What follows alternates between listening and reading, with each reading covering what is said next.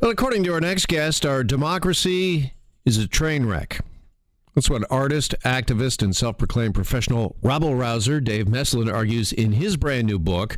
It's entitled Tear Down Rebuilding Democracy from the Ground Up, and it's a very interesting examination of our current uh, state of affairs and our political system, and Dave's thoughts on what needs to change to perhaps make it a little better and a little more representative.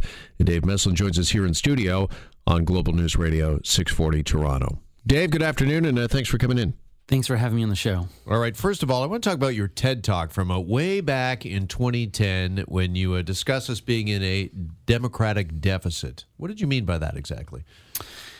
I guess is what I was talking about is how most people see politics as something just to to to watch, like it's a spectator sport. You know, a lot of people feel that there isn't a role for them to play, except maybe voting once every four years. But even that, we know that a growing number of people aren't doing. So people seem to not have much faith in the system. And democracy doesn't work unless people have faith in it. Mm-hmm. So we're talking about a disconnect here between uh, the voters and politicians. That there's just uh, there's no connection. There's no buy-in from people. That they feel as if the I don't know. The system is rigged somehow. I think I think the system often does feel like it's rigged. It feels like there's a small inside group, uh, and that can include lobbyists, you know, people who have access to politicians. And let's be honest. I mean, there seems to be a small group of people who keep getting reelected. I mean, right now, out of out of the 13 premiers in Canada, this is in 2019.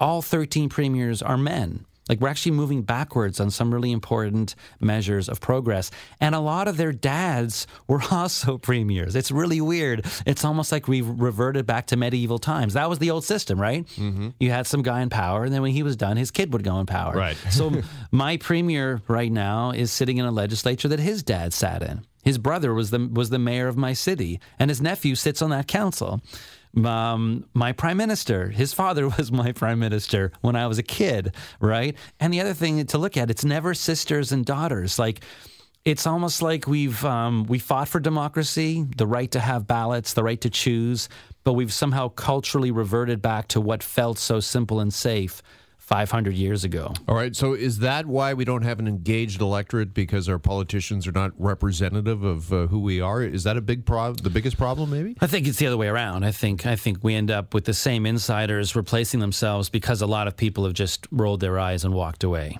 Right. So if you have a political system that doesn't feel that it's responsive, people don't feel that their voice matters. Whoever I vote for, the same thing's going to happen anyways. Or really, let, us be honest. There's only two parties who trade power back and forth, blue and red. And whenever they get in power, they spend their first year proudly undoing whatever the party before did. Mm-hmm. Right? That's what Doug Ford is doing now. That's what Jason Kenney's doing in Alberta. So a lot of people look at that and they're like, "What's the point? This whole system seems so stupid." These two parties spend four years in the legislature, laughing at each other, jeering, clapping, throwing insults. And as soon as the other party wins, they just they just switch all the policies, and then four years later switch back. It's kind of a farce. Yeah, well, I don't know, blame people. I don't blame sorry, people for tuning out. Yeah, one of the inter- interesting observations you make uh, in the book, and here we are on the precipice of another election coming uh, in October, and we're going to start hearing this. It's summer barbecue season soon, or all of these promises that are made, and a lot of these promises they never ever come to fruition, right? Yeah.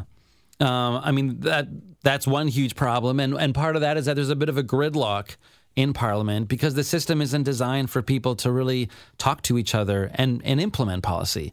Our House of Commons and our provincial legislatures are literally designed to be polarized and hostile. You put one group of people on one side, the other group on the other, and they're they're supposed to fight. Mm-hmm. Uh, this is this is seen as some kind of great tradition of democracy. So we call the second group the opposition, and it's written into their job description that whatever the government pr- proposes, you're against it. Which is obviously a terrible model. If we're paying 338 people a really good salary, to sit in the House of Commons for, for four years on our behalf. Why would their job description be to yell at each other? Yeah. Well, right? you know what? We've talked about this on the show before, and it's always struck me as really bizarre how whoever's in opposition, you're right, they immediately have to oppose everything. Would it be so bad? Would it be so wrong for, let's say, Andrew Scheer to every once in a while say, you know what, Liberals, Justin Trudeau, that was actually a good idea. Uh, and you know what? Uh, we're going to continue that program when we're elected. I think that might resonate with some folks. That would be amazing. But the, and it's important to realize that the problem isn't Scheer or. Tr- tr- Psst. Trudeau or any person in in particular. I had a stutter when I was a kid, and now it comes back once once a week on the most random words. Um, it's not the people in the system who are causing the problem. It's the way the system is designed. The reason Scheer's not doing that is because the system isn't designed that way. So what I've done with my book, Tear Down, it's not a book of complaints. It's a book of solutions. And I went all over the world and found places that are trying to d- design their systems to do the opposite, to bring out the best in people rather than the worst. So one fun example for Parliament, for example, would be randomize the seating. Instead of putting hmm. all the liberals on one side and all the conservatives on the other, literally designed like a like a sport arena where your your instinct is to attack like a mob. You randomize everyone. So the conservative, Scheer, is sitting beside a new Democrat and a Green and a liberal. So you could still try and be rude and jeer, but it doesn't make sense because the guy's sitting right beside you. so the mob mentality really kicks in when you're all on one side. You're like, yeah, you know. They're like, someone says something on your side and you clap someone says something on their side and you jeer, that breaks down immediately if you're all sitting beside each other. So my book has hundreds of ideas like that.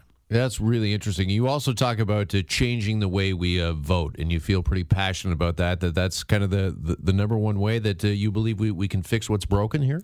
The the voting system that any country chooses um, has an impact on who runs, how they run, how we vote, and then how the, the, the votes are tabulated at the end. And I know a lot of people are really turned off by this issue because it sounds complicated. They hear about MMP and STV and ranked ballots and preferential ballots and proportional representation. And everyone's like, ah, So what? what I've done is I've got a chapter called Better Ballots, and it lays it all out in really simple terms. I use an analogy of of a small town called Northville, and they have to, to decide if they want to build a golf course or a hockey arena. And I explain what would happen if you had two parties pushing for those two items, how it would play out under different scenarios. It's really easy to read, and it's really important for Canadians to understand that there are other options. And it's not just these crazy options that you know are, are being used in fringe, obscure countries. These are these are um, systems of voting that are used in stable and wealthy countries all across the world, and we'd be crazy not to look at them. Is this a utopia you're talking about, though? Is is this something that's actually accomplishable? Do you think that uh, we can make these kind of radical changes? I think if you look at my book, there's probably about 100 remedies in there. It's a recipe book for change. There's 100 ideas. Some of them are really practical. We could do them tomorrow, really simple. Um, some of them are a little more bold, but also maybe they would take a year or two. And I'll admit, there's a few ideas in there that are pie in the sky. Um, voting reform would, would be in the middle. You can't change a voting system overnight. Is the biggest problem, though, is the people that have to change the systems are the ones that are benefiting from it right now? Absolutely. Um, once you've won an election, what's the incentive to change the model that got you there? But the other thing we know about politics is that politicians are really tuned into public opinion. They want to win the next election, they want to keep their job. And when enough people are, are calling for change, it opens up an opportunity. Our own prime minister, before he became prime minister, said this will be the last election under first past the post. Um, he wasn't able to change it, but that was a very bold thing to say. You know, it's it's really voting reform in particular has gone from a fringe idea to very mainstream. And I should point out, the city of London. Ontario, London mm-hmm. City Council changed their voting system last year. That's right. They are the only government in Canada not using first past the post. And that same week, there were two referendums held in Kingston and Cambridge to get rid of first past the post. And I helped run both of those campaigns, the Yes campaign, and we won them both. So change is coming. It's coming slowly.